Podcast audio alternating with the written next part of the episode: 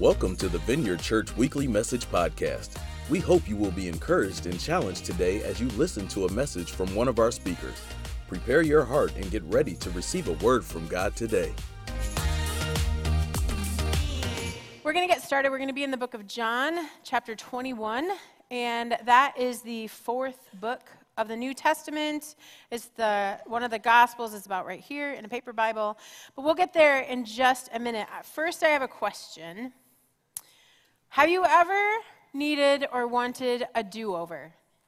Anybody? Yes. Yes. Do-overs are nice. I recently participated in a golf outing. I know, I look like a golfer, right? But I'm not a golfer. But some friends of mine and I, we wanted to support a friend who was having a golf outing. And so you have to golf if you're going to go to a golf outing. So that's what we did. We went to the golf outing. And, uh, we learned when we walked in that uh, you have the opportunity to, to buy a do over at the golf outing. Some of you might know this already, but for $25, we could buy something called a mulligan. And the definition of mulligan is going to come up on the screen. It's a stroke in golf that is played from the same spot that a player hit their previous stroke, looking to redo the prior shot without penalty. Essentially, if you didn't like your first shot, you get to take another one, and the first one doesn't count, which is pretty nice, right? It's a golf do over. It's pretty good. Golf do over. So, do over, I just to de- define that. This is a Kathy Smarrella hybrid edition of, or hybrid definition of the word do over. It'll come up on the screen. It's an opportunity to erase what's been done before, something that didn't work, or that wasn't good the first time around. I'm sure we probably all, even if you don't want to admit it, have wished for a do over before. When I was thinking about this topic, one thing, many things came to mind, but the thing that came to my mind uh, right off the bat, something I have wished for a do over many times, was back from when I was in high school. And in high school, went with a bunch of high school friends to the Great America amusement park. I think it's Six Flags Great America now in Chicago. You guys know it, right? You know the fountain that's right in the front when you walk in the door? Yeah, that fountain. I fell in headfirst in front, I'm not even kidding, in front of all of my high school friends, headfirst, plop, into the fountain, jumped on that ledge. If I could have a do over, I would not fall in that fountain. That would be nice. It would be a good do over for me to have. But a couple thoughts as we think about do overs, just so you can connect to this. Have you ever wished for a relationship do over? Or maybe with a friend, maybe even with your spouse, you've said something that wasn't appropriate or nice or kind and you wish that you could take it back you wish you had a do-over on that conversation anybody uh, parenting do-over. If you're a parent in the room i'm sure this is actually probably all the other services not you. You've probably never yelled at your children when they didn't deserve it right? And so but some people have. Not you but some people. They probably have wished for a parenting do-over. And then another thing that came to my mind was a financial do-over have you ever made an investment that we, you wish that you could take back? Or you've purchased something that is not returnable, but you know it's not money that you should have spent? Anybody? A little bit. I see some nods here and there. So for me, now I need you to know, some of you might think less of me when I show you, tell you this example. Uh, I really want to be a dog person. I want to be a dog person. I like dogs. I grew up with dogs. Uh, so many years ago, I decided that I was going to get a puppy. And it was not an inexpensive puppy, it was an expensive puppy. So it cost me a lot of money. But then when you get a dog, a puppy, you have to have all the things that go with the dog, right? You need the kennel and you need the little bowls and they need to be cute, whatever. The dog needs toys, that kind of stuff. So it's a lot of money to get a puppy. And so it turns out, about 10 days in, I realized I am not a puppy person. yep, nope, not too stressful. It's too stressful. It caused me a lot of anxiety. I wasn't home enough. So I gave away the puppy and all of the stuff that went with the puppy. It was very expensive. But I can give myself that because we make mistakes, right? It was just a mistake. It's all right. Give myself a little grace for that. However, 10 years later, really almost to the month. 10 years later, I did the exact same thing. I was like, I can be a dog person, so I got a puppy. Not a, not, not a cheap puppy. It was an expensive puppy and all the stuff that goes with the puppy. And 10 days later, I'm still not even kidding, I'm like not a puppy person. And so I give away that dog too, and all of the stuff that goes with the dog. It's a very expensive mistake. I got a puppy do over. I did not need a puppy do over, but I really needed a financial do over. At that time, I would have taken the do over on the puppy. I still like dogs, just so you know. They just can't live in my house. a do over is another chance for us to get it right, which is helpful. And I think we probably know this totally can apply to our spiritual life as well. Have you ever wished for a spiritual do over? A spiritual second chance where maybe you wish that you could go back and instead of wasting that time not connecting with God, you would get that time back and you'd have a do over on that time where you had spent time with God. Or perhaps you would go back and you would not commit that sin that you committed one time or two times or 12 times. You would have a do over on that. It relates to our spiritual life as well. Here's the good news our God is a God that offers spiritual do overs. The Bible is full of people that God gave the opportunity for do overs. A couple examples. King David, he's in the Old Testament. You can read about him in 1st and 2nd Samuel. If you go there, you will see that David likely wished he'd never watched Bathsheba take that bath, right? But God gave him a do over on that. And then if you think about Matthew, Matthew was one of the 12 disciples who followed Jesus for three years. But prior to when Jesus called him to be a disciple, Matthew was a tax collector. And if you look into Bible time tax collectors, they were not good people generally. They were people who didn't have a lot of integrity. But Jesus comes to Matthew, he offers him a do over, and Matthew takes it and he follows Jesus. He becomes one of his disciples. God gave him a do over. And you can think of, there's so many other examples. Mary Magdalene is an example, Zacchaeus, the Apostle Paul. So, God's a God of do overs, He's a God of fresh starts, of clean slates, and second chances. Here's what the Bible says about this.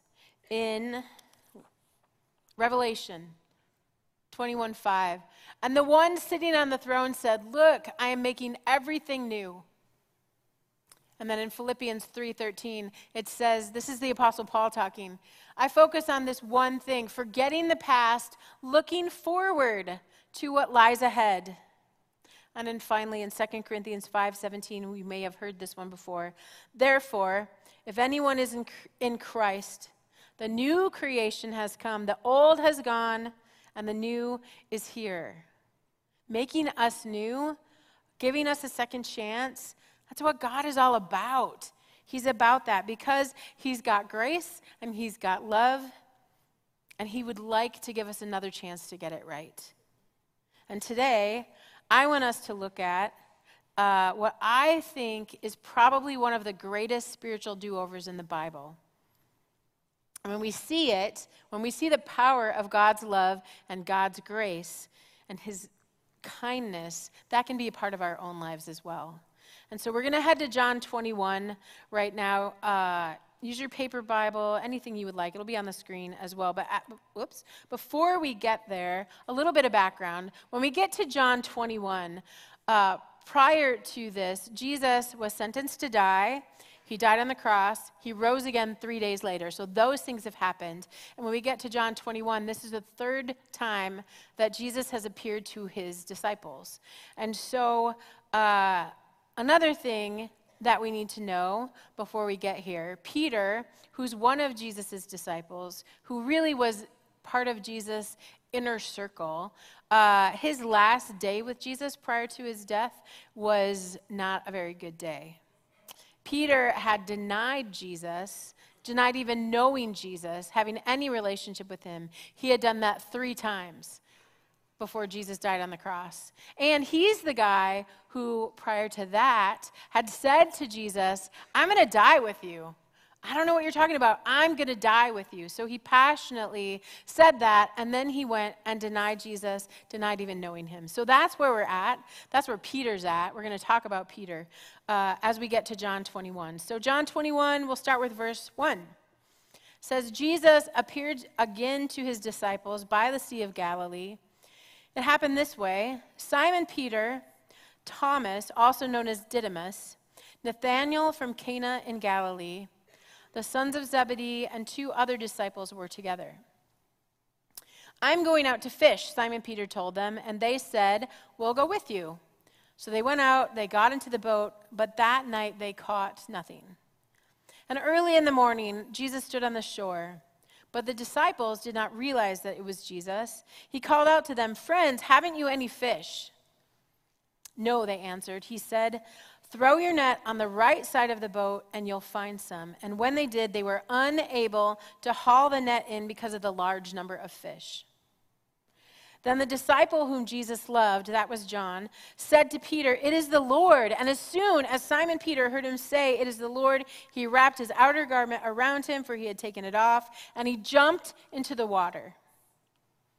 So I'll sum up the rest. Peter jumps in, the boat with all of the disciples and all of the fish follows, and they come to shore, and Jesus is cooking. And verse 12, it says, Jesus said to them, Come and have breakfast. Come and have breakfast.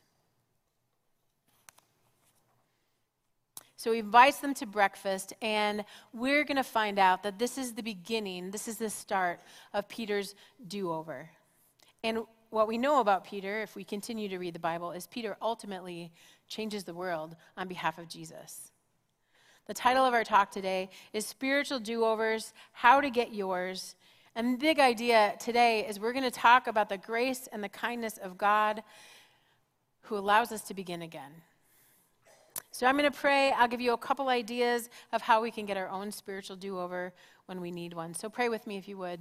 Father God, thank you so much for who you are, that you're a God of grace, you're a God of kindness, you're a God who loves to help us begin again, to give us a do over. It's who you are. Thank you, Lord. I pray that we would have ears to hear what you want us to hear this morning.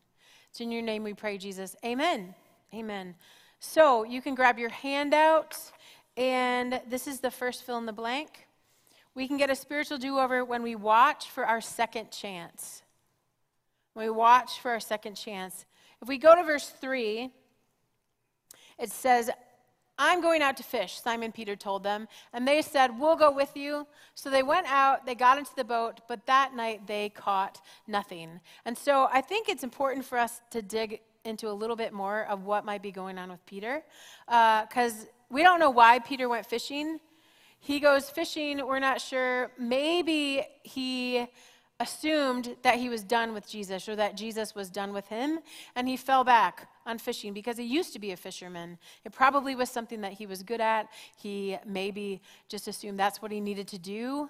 The other idea that I had was maybe Peter just needed to do something comfortable, something he knew how to do and he knew how to fish. He knew how to do that. And so I that part I actually kind of get that because when we're doing a hard thing, is it not sometimes easier to not do the hard thing and get distracted by easier things, right? So as I was writing this message, this is when the example came to my mind. My message writing for me is hard. It takes a different part of my brain. I have to work pretty hard at it.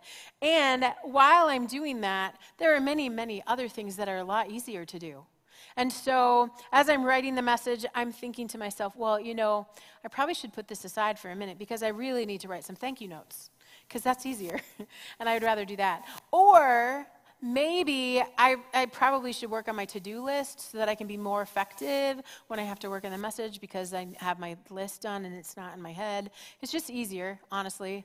Or it's quite possible that my message will be better if I have another cup of coffee.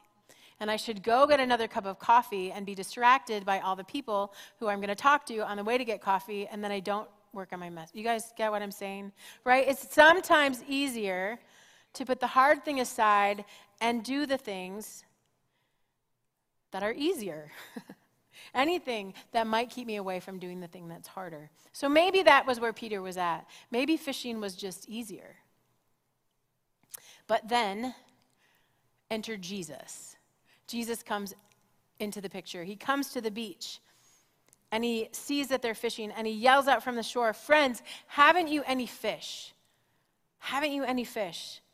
See, the thing is this Peter, or Jesus, goes to where Peter is. He goes to the beach where Peter is at and he seeks him out. He initiates the conversation from the shore. Haven't you any fish? He knows that Peter's out there. He's, what he's doing is he's bringing Peter his second chance. And Peter doesn't even know it yet. That's what he's doing. Jesus isn't, this is so significant. Jesus is not waiting for Peter to come to him, he goes to Peter. You know, Jesus knew everything that had happened. He knew that Peter had denied him. He told Peter that he was going to deny him. He knew that Peter made a mistake, but he knew that Peter was flawed, just like all of us are. He knew that Peter had messed up. But what Jesus does is Jesus doesn't throw in the towel. Jesus doesn't give up on Peter. Jesus doesn't say, All right, I'm done with that guy, and I wasted three years, didn't I? That's not what Jesus says. He sought Peter out to invite him back in. And that is the same Jesus that we have. It's the same Jesus who knows that we are flawed and that we are broken and that we are sinful, and he comes to find us. And he doesn't give up on us. It's really important for us to remember that, to know that. You can write down uh, this on your handout. God doesn't give up on flawed people, instead, he invites them back.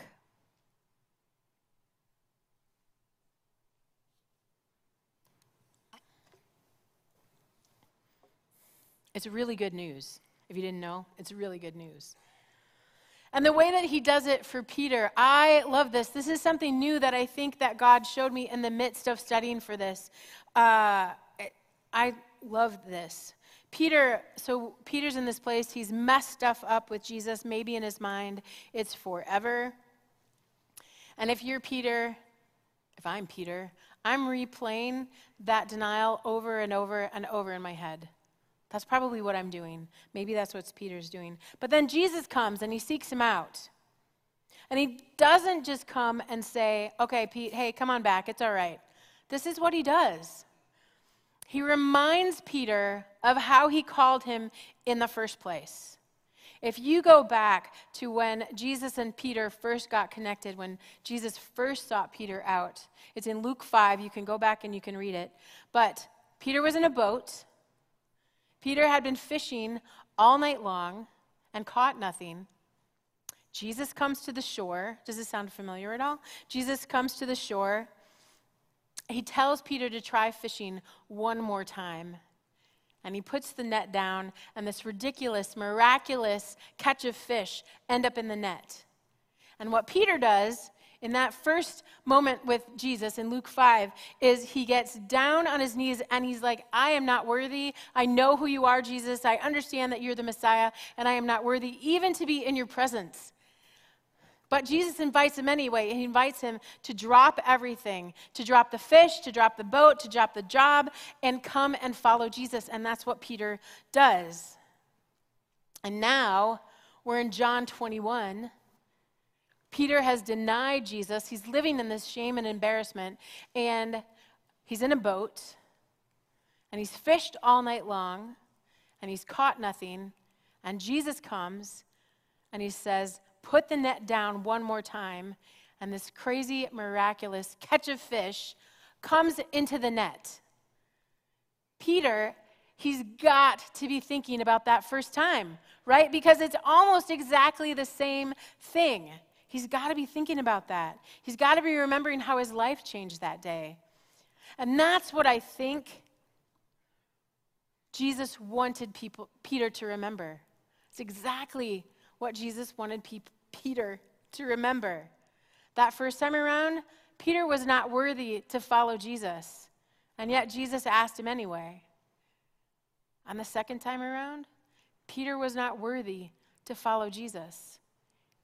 And yet, Jesus is inviting him back anyway. Because though Peter might have sinned, Peter might have denied Jesus, Jesus hasn't changed. Jesus is still the same. He's still the one who can provide fish when there are no fish. And he is still the one who is worth giving up everything to follow. It's such a beautiful picture. Jesus is so incredibly creative about how he calls us. Because here's the thing about Jesus He's an initiator. God is an initiator. Not just for Peter, He's an initiator for us. Look at these few verses. John 3 16. For God so loved the world that He gave, He gave His one and only Son.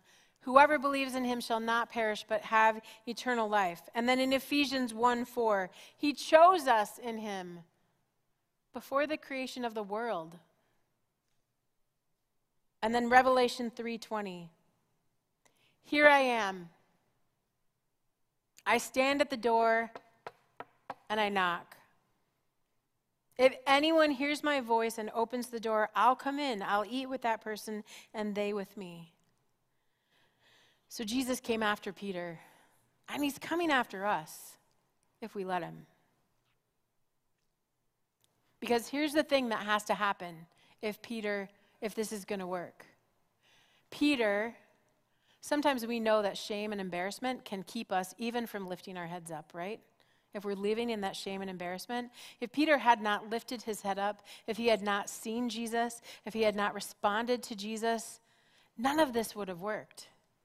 Peter's got to be able to lift his head up and look at Jesus in the midst of his shame and his embarrassment and whatever else is going on. He's got to look up for Jesus to be able to make a difference. I'm going to tell you a little story that, of how this played out in my life just a little bit. Uh, we one of the things I get to do here at the Vineyard is uh, oversee our community center. It's about four miles down the road, and uh, it's in a subsidized housing area. And God has been moving. We've been doing it for not quite two years, but God has been moving. Things are happening, and it's exciting ministry to be a part of. But about a, two weeks ago, we had a pretty rough week at the community center. We had kids who were yelling at other kids. We had moms who were yelling at other moms.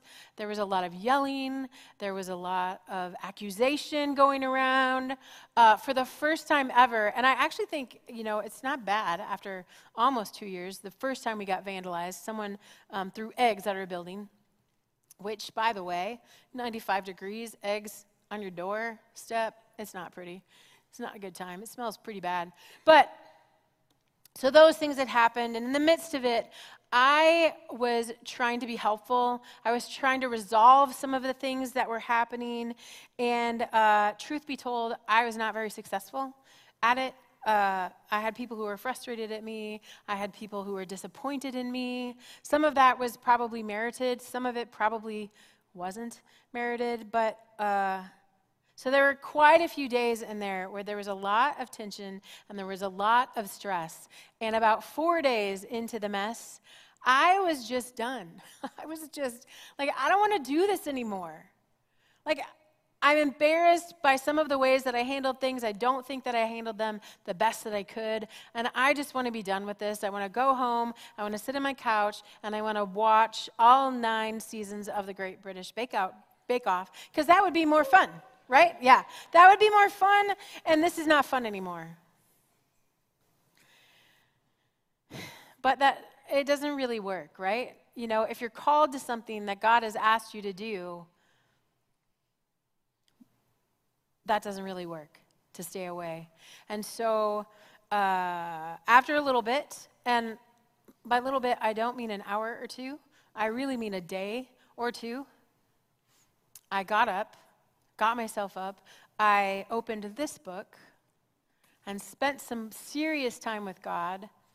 I repented of a few things that I needed to repent of, and I said yes again. One more time. And you know what? Here's the thing God was waiting for me to do that. He was waiting for me to see him. He was waiting for me to connect with him. He was waiting for me to do that, to look up at him. So, the lesson for all of us is if we're living in shame or disappointment, shame at what we've done, or maybe even what we haven't done, for a minute, that's okay because conviction from the Holy Spirit is not a bad thing. But if we stay there, if that is the thing that keeps us from seeing Jesus, that is not where we want to be. It's not where we want to be. You can fill this in on your handout. Don't let yesterday's mistake keep you from today's invitation. So, my question for all of us has Jesus been inviting you into a second chance and you missed it? Or have I missed it? It's time to hold your head up. It's time for you to look at Jesus.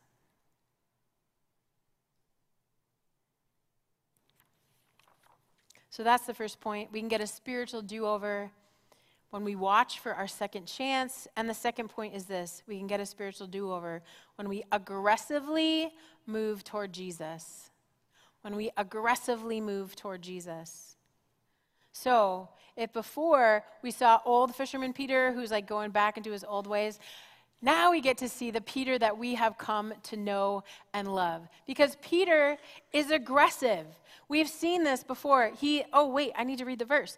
Verse 7 As soon as Simon Peter heard him say, It is the Lord, he jumped into the water. Peter jumped because he's spiritually aggressive. He wants to get to Jesus as fast as he can. This is the Peter that we've seen. You know, he's the one who the first time Jesus called, he left everything. He left the boat, he left the fish, and he followed Jesus. There was another time when Jesus is out in a storm and he's walking on water toward the disciples who are in a boat, and Peter's like, I want to go out there too. And so he's the one who walks on water with Jesus.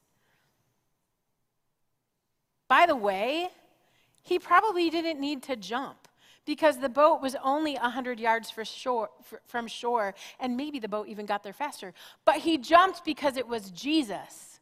He jumped because he was spiritually aggressive. And that word aggressive, I know sometimes it can have a negative connotation for us, like it can be connected to negative things, but aggressive can also mean determined, and it can mean passionate, and it can mean motivated, and spiritually those are good things. To be spiritually passionate, to be spiritually motivated, and spiritually determined, those are good things because spiritually aggressive people don't wait to do the things that Jesus has asked them to do. They don't wait. When we think about the Bible and we think about people who have been like this, the Apostle Paul comes to mind. You know, the Apostle Paul, uh, Jesus gave him his do over on the way to Damascus. He was on his way to round up the Christians and to uh, put them in jail, possibly have them killed. And he meets Jesus on the road, and he's blind for three days. And then he becomes a follower of Jesus. And very soon, almost immediately, he begins to tell people about Jesus. In Acts 9, 19 and 20, it says, Saul, who is Paul, he spent several days with the disciples in Damascus, and at once he began to preach in the synagogues that Jesus is the Son of God. It's a pretty dramatic turnaround. He was a persecutor of Christians, and then he became a preacher, hoping that other people would become Christians. He's spiritually aggressive. And between Peter and Paul, we get to know the gospel. They spread the gospel throughout the known world, and we get to be a part of it because of men like them, spiritually aggressive men like them. You can write this down. We need spiritually aggressive people to move God's kingdom forward.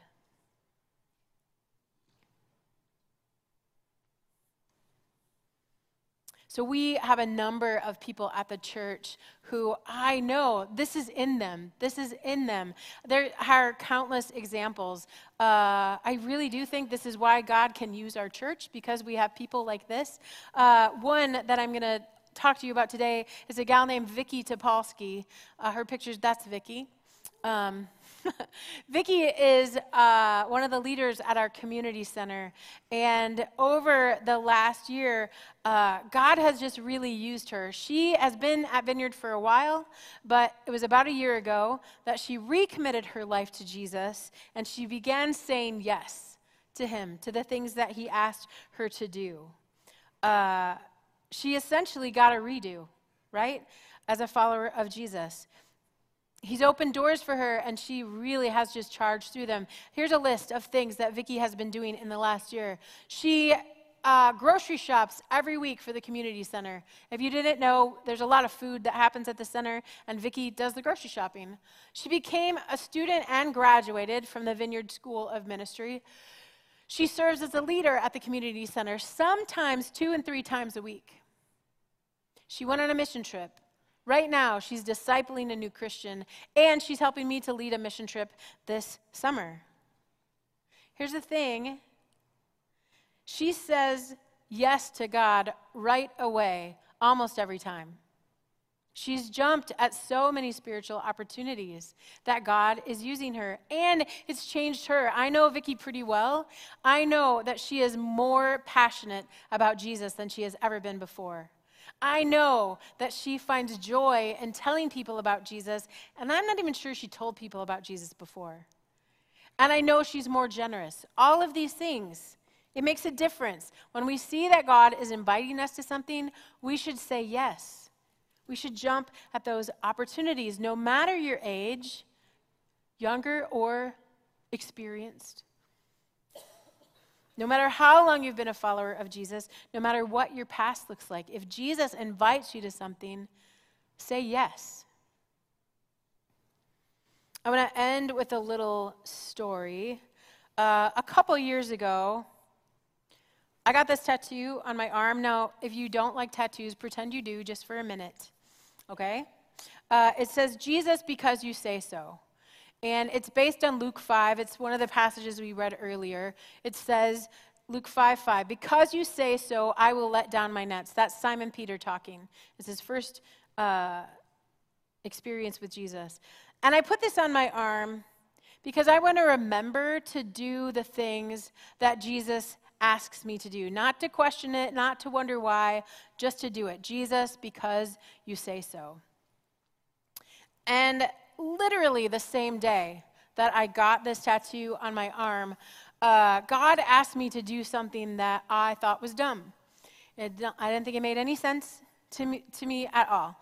And so, yeah, uh, I didn't want to do it. So it involved picking someone up on the side of the road. Now, I knew this person, it was not a stranger. Don't worry. Uh, but I knew this person. It was about, he was walking down the side of the road. It was really, it was, had to be like 95 degrees and humid. It was really hot. And I felt like God told me to pick him up and to bring him where he needed to go. And I didn't want to do it. Because this person in the past had not been very nice to me. And in fact, had really said some mean things to me before on more than one occasion, and I didn't really want to spend time with this person in the car. But God had told me to pick him up, and I didn't want to do it. So you know what I did? I drove right past him. It's true, drove right past him. But then, what God said to me, and it was not audible, but I know in my spirit this is what God said to me. So, that tattoo on your arm, is that just a joke to you? Oh, it hurt my heart. Jesus gave me a do over. He gave me a do over.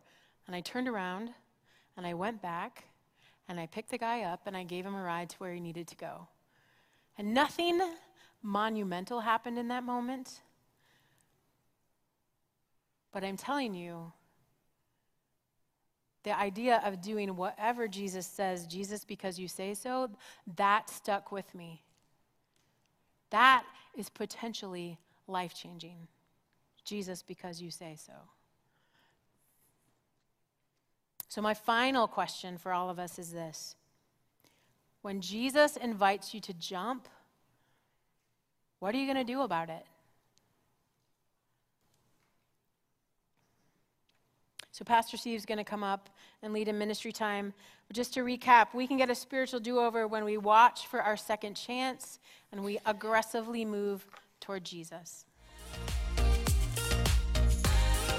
Thanks for listening to the Vineyard Church Weekly Message Podcast. We pray you were impacted by this message. God bless and see you next time.